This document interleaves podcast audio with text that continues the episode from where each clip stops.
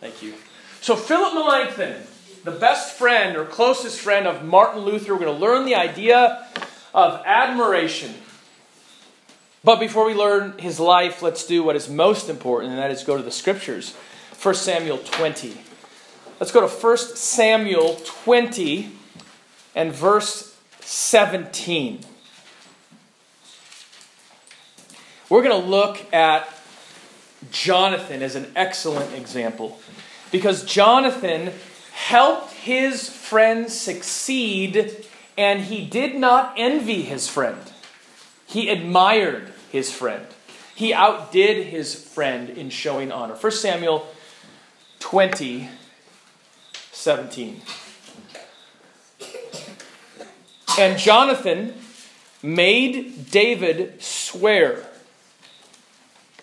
again by his love for him, for he loved him as he loved his own soul.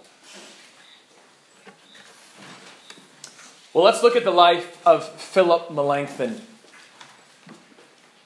Melanchthon was born in Germany to religious parents on February 16th, 1497. 12 years before John Calvin. God gave Melanchthon a brilliant mind and a thirst for knowledge. It was just a gift that God had given him. He was brilliant. And even as a boy, he used to stop travelers in the marketplace to ask them questions. He graduated with a master's degree at age 17 and could speak and write in Greek and Latin better than his native German. He remained humble despite his special gifts and would join Luther as the leader of the German Reformation, where he became known as the teacher of Germany. And that phrase is important, the teacher, because he really wasn't a preacher. He wasn't a pastor, he didn't preach from the pulpit. He was the teacher of Germany. That's how he was gifted. Have you ever met some men are just more gifted at teaching, others at preaching, others at evangelizing, others at administration, others at music? God has given so many different gifts. Well, his fame as a teacher and author spread quickly throughout Germany. At just 21 years old, he became a professor of Greek in Wittenberg. Well, what do you know? There's another famous man from Wittenberg, and his name was Martin Luther. This is where Martin Luther had nailed his 95 theses just 10 months earlier. So things are happening all at once. He nails his 95 theses. People are excited. It's translating the languages. Young people are especially excited, and here comes Philip Melanchthon. Well, Melanchthon taught his students for several hours a day on topics like ethics, philosophy, language, and various books of the Bible. He was a master at ancient languages and believed it was crucial to know Greek and Hebrew, calling them the clothing in which baby Jesus was born. Luther called the biblical languages the sheath that held the sword of the Spirit. You can just tell their different personalities in the way they compared the scriptures. Melanchthon, it's the clothing that Jesus is born in. Luther, it's the sheath for the sword. Well, Melanchthon instantly became the most popular teacher at the school. He loved his students, and he excelled at teaching them how to use the scriptures to improve their minds. That's what I love so much. He didn't just teach, it always went back to what? The Bible, the Bible, the Bible, the Bible. He couldn't tell a story without going to the scriptures. He couldn't teach a language without going to the scriptures. He couldn't talk about ethics or logic without going to the scriptures.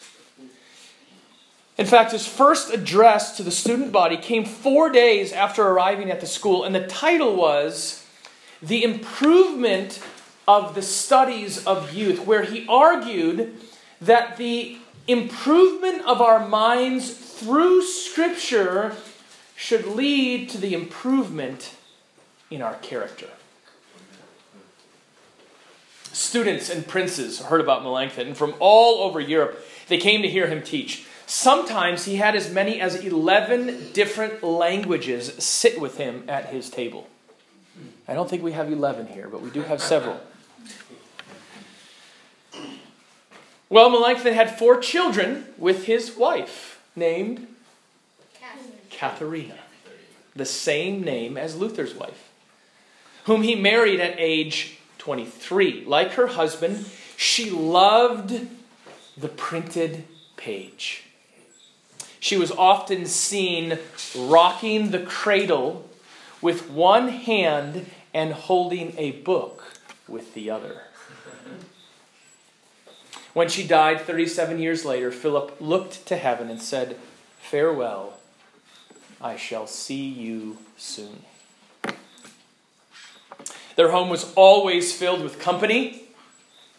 Only the Luther house attracted more guests. In fact, Martin and Philip were neighbors.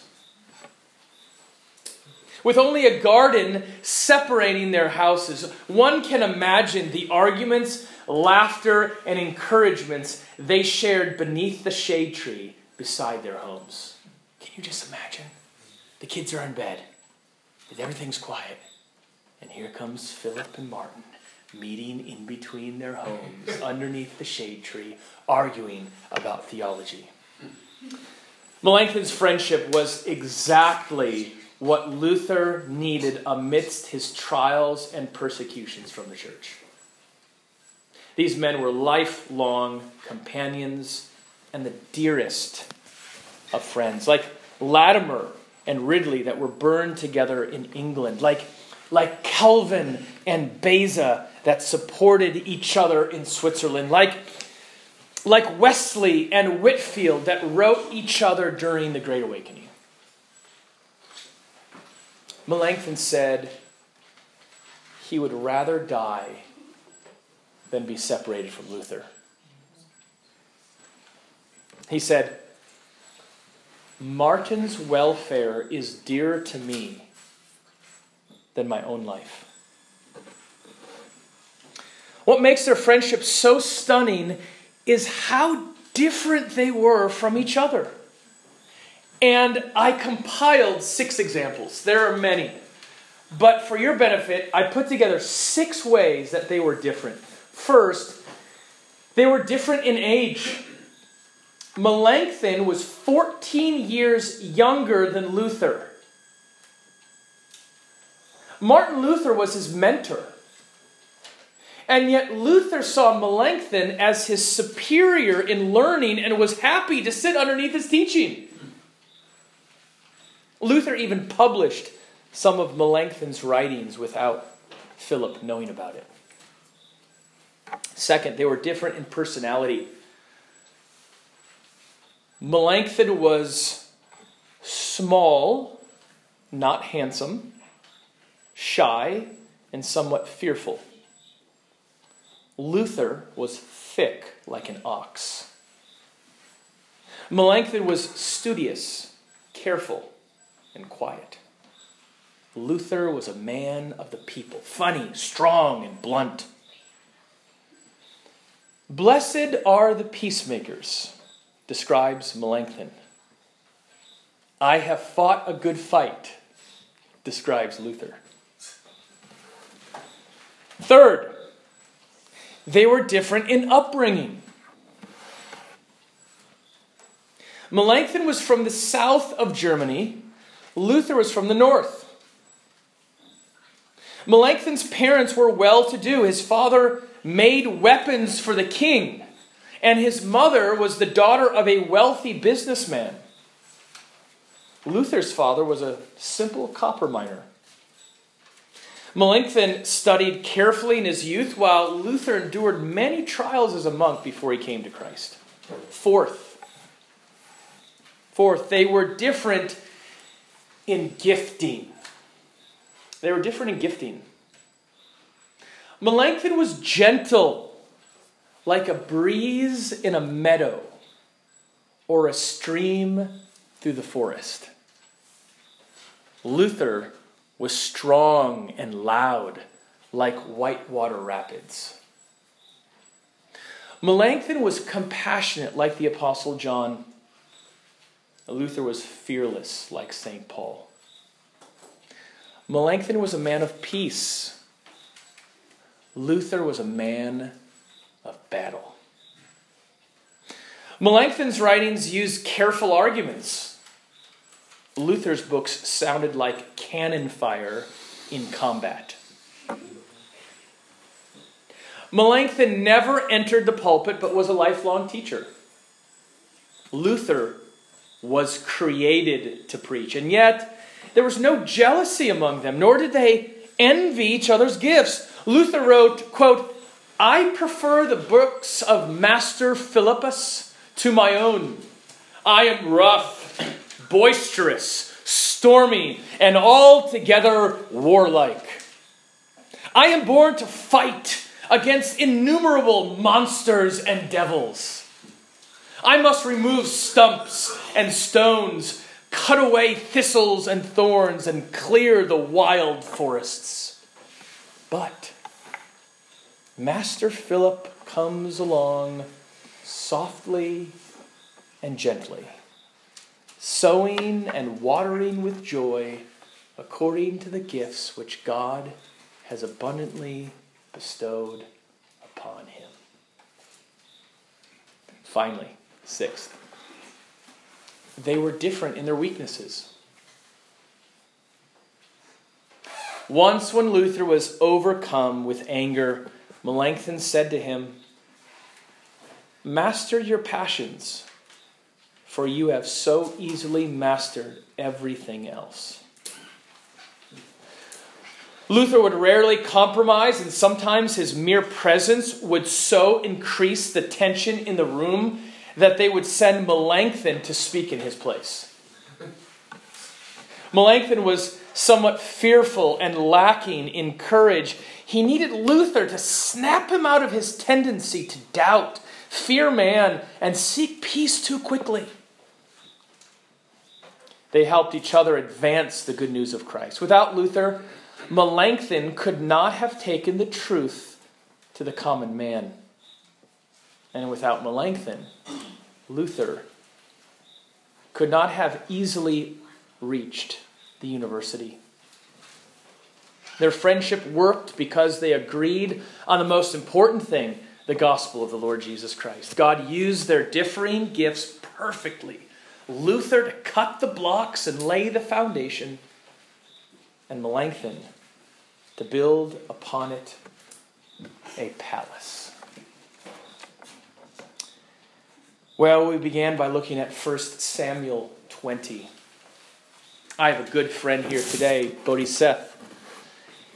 And we have another great example here between David and Jonathan. David and Jonathan may be the greatest example of friendship in the Bible. Jonathan's friendship with, with David was remarkable in three ways. Let me give you, pull out three ways from this passage that made their friendship so remarkable. First, both David and Jonathan were strong men. This often causes conflict in relationships. Everyone knows that David was the warrior that killed a bear, he killed a lion, and he killed Goliath. But Jonathan wasn't a wimp. Jonathan was strong too, 2 Samuel 123. In fact, the Bible says he was skilled in archery and he was skilled in slinging. That's a slingshot. 1 Chronicles 12, 2.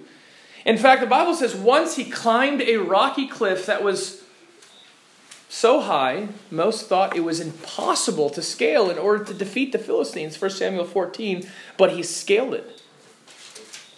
Later, he did his duty by dying in battle with his father.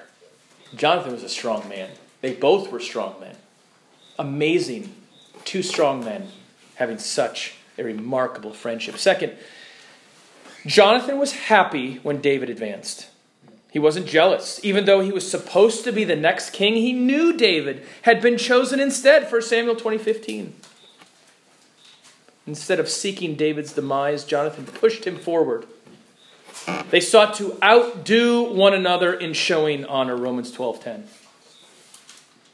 After Jonathan's death, David continued the friendship by caring for his lame son Mephibosheth.